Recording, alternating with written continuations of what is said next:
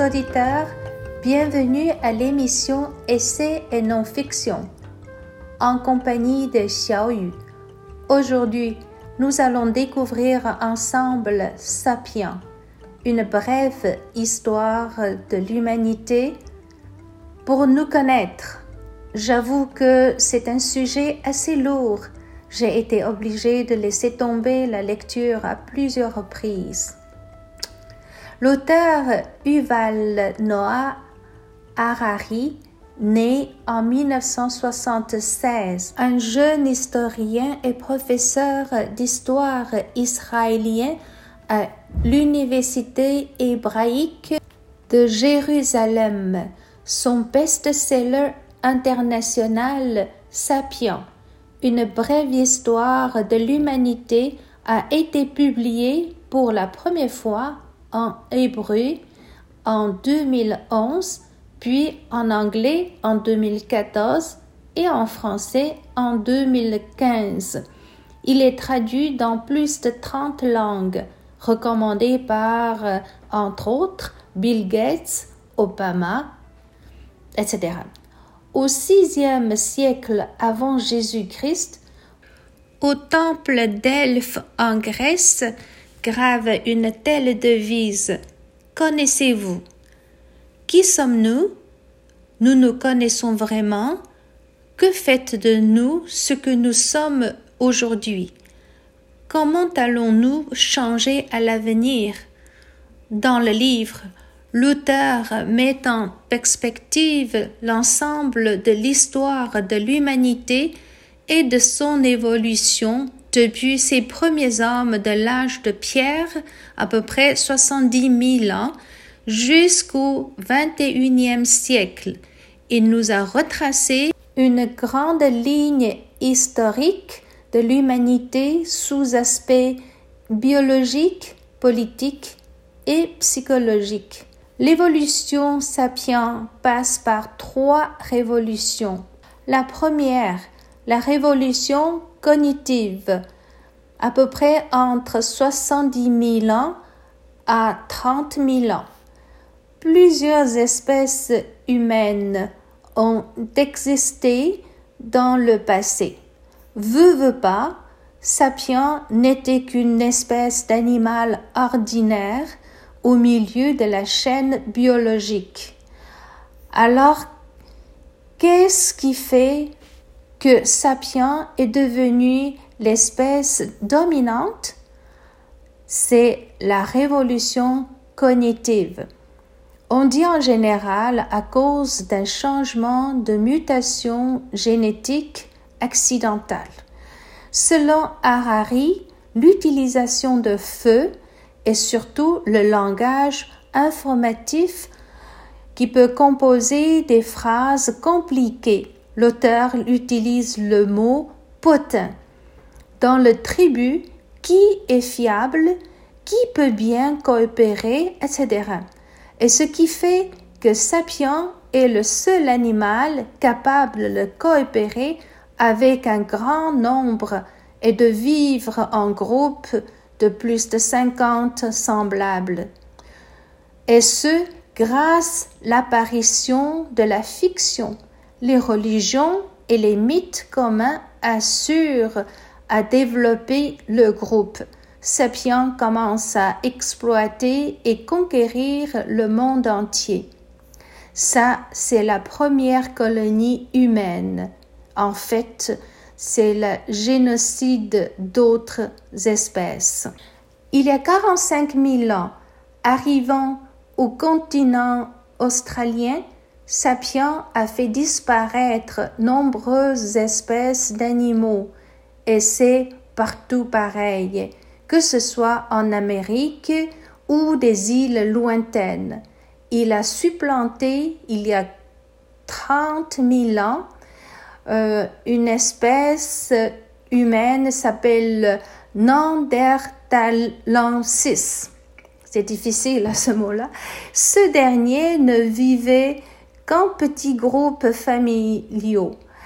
Il n'a pas pu euh, survivre à la pression de Sapiens et a disparu. on devine s'il y a été victime d'un génocide comme beaucoup d'autres. La deuxième, la révolution agricole. Il y a à peu près dix mille ans, Sapien découvre l'agriculture, notamment la plantation de blé, qui a changé complètement la mode de vie de Sapien. L'espèce humaine connaissait une croissance incroyable, sans précédent, par cette révolution agricole. La population humaine passe de 5 millions à plus de 200 millions. Par contre, cette croissance apporte aussi la famine, en plus de besoins. Sapiens chasseurs-cueilleurs deviennent en fait paysans, qui ne se contentent plus de ce que la nature donne, ils en veulent plus et travaillent plus. Ils sont dépendants du climat et limités de l'agriculture moins variable. Ils veulent les contrôler. Ils demeurent permanemment quelque part et peuvent plus euh, partout aller partout, chasser partout, euh, euh, cueillir les plantes partout, les fruits partout. Les particularités supérieures des autres animaux, tels que gros cerveau, capacité d'être debout, nuisent cependant à la santé et causent les maladies des os et de l'articulation. Ces transitions de chasse-cueillie en agriculture n'est pas forcément une amélioration de la vie au niveau individuel. C'est plutôt, semble-t-il, une domestication de l'humanité que de la nature. L'auteur remet en question sur la pertinence que la prospérité d'une espèce est basée sur le sacrifice du bonheur des individus et le maltraitement de bétail pour privilégier la survie du groupe. Il y a 2000 ans, l'imagination a manifesté une grande puissance avec trois inventions importantes. La monnaie, au niveau économique, les empires au niveau régime politique et les religions. La première. La monnaie est, selon l'auteur, le système de confiance mutuelle et universelle le plus efficace qui ait jamais été imaginé. Elle peut évaluer la valeur de tous les biens ou services et les échanger pour tous les pays, peu importe quelle langue, culture et les races à travers le monde entier. La deuxième, l'empire des dynasties Qing en Chine à l'empire romain. Le régime a connu le plus grand succès au cours des 2500 dernières années. Presque toutes les cultures, toutes les races et toutes les nations aujourd'hui gardent en partie l'héritage des empires. La flexibilité au changement des frontières a permis l'intégration de tous les peuples puisque Sapien est le seul qui croit en ce qui n'existe que dans son imagination, tel que les dieux, les nations, l'argent, les droits de l'homme,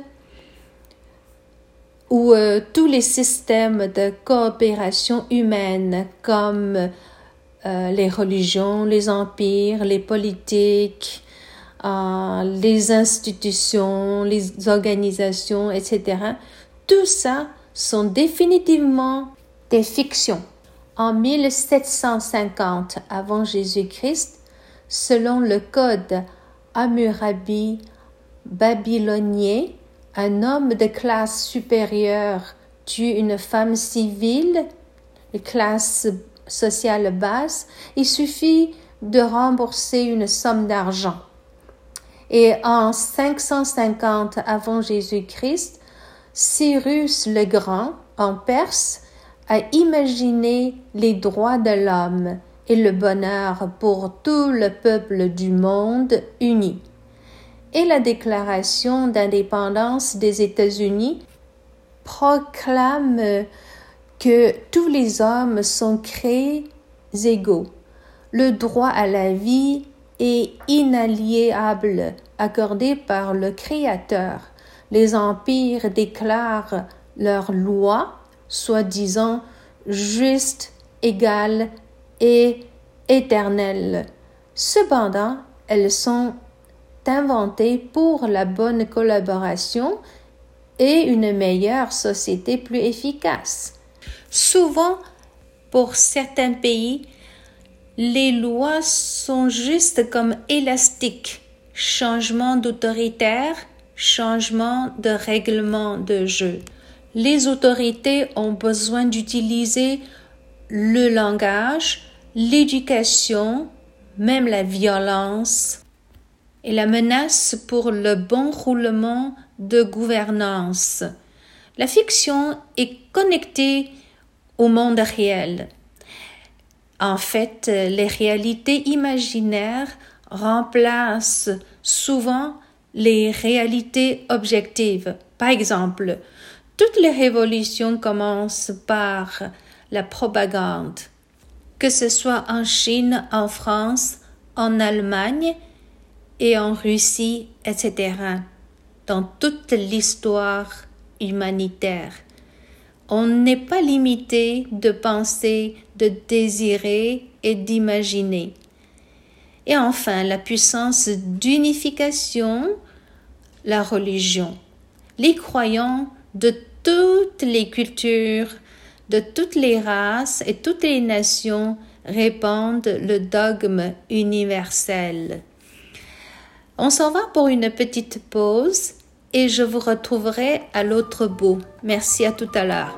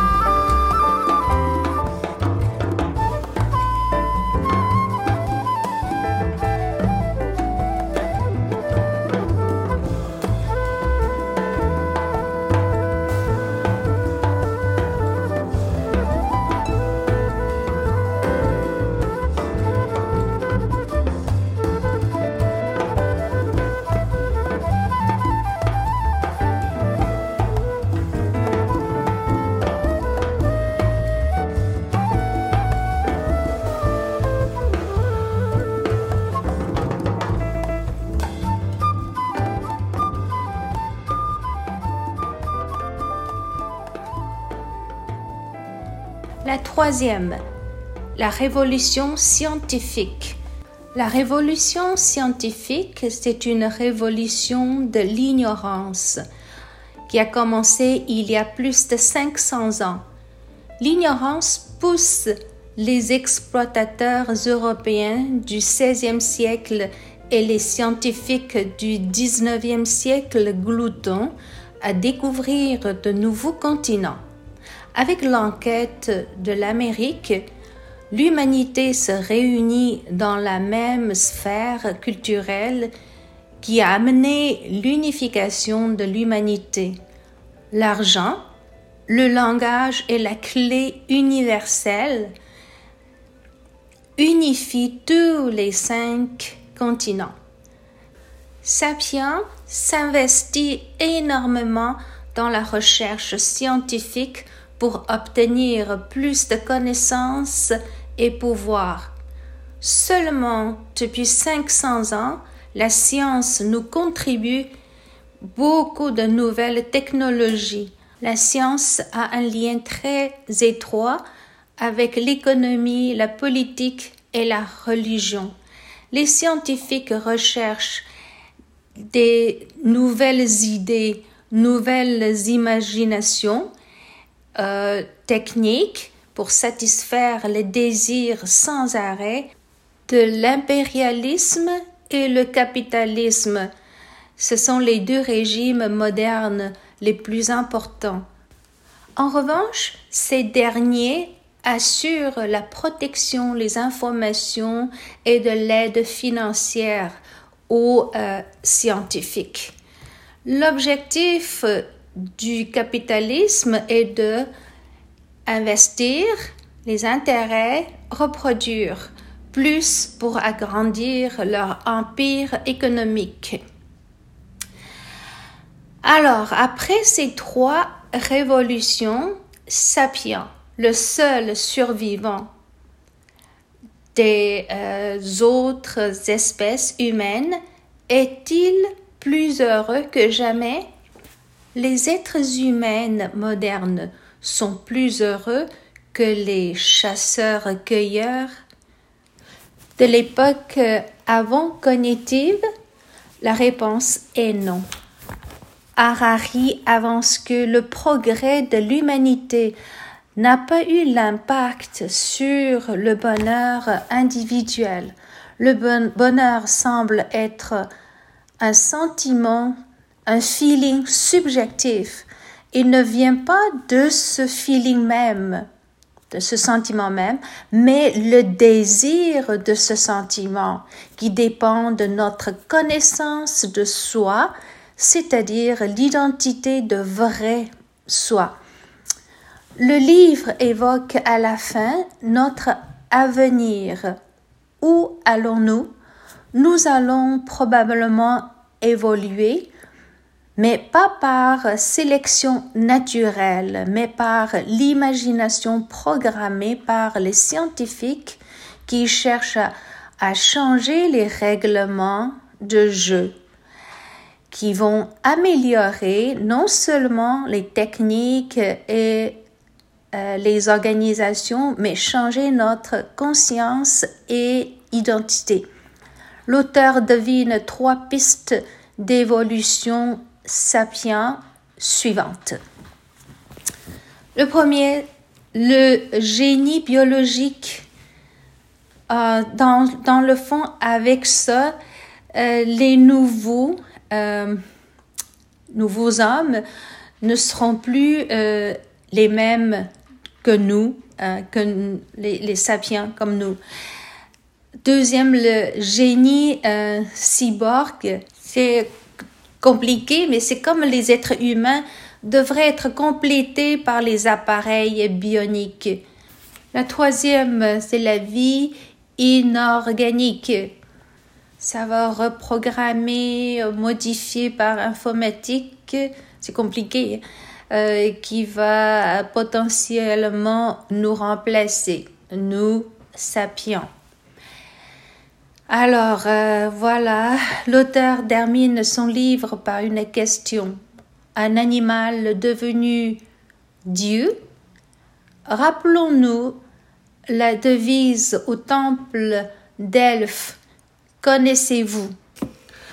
Je pense que nous voulons nous connaître et nous reconnaître. Alors c'est une question à poser à tout le monde. Alors je vous rappelle encore une fois le nom de notre livre Sapiens, une brève histoire de l'humanité par Yuval Noah Harari. Merci beaucoup et à la prochaine. Bonne fin de semaine à tout le monde.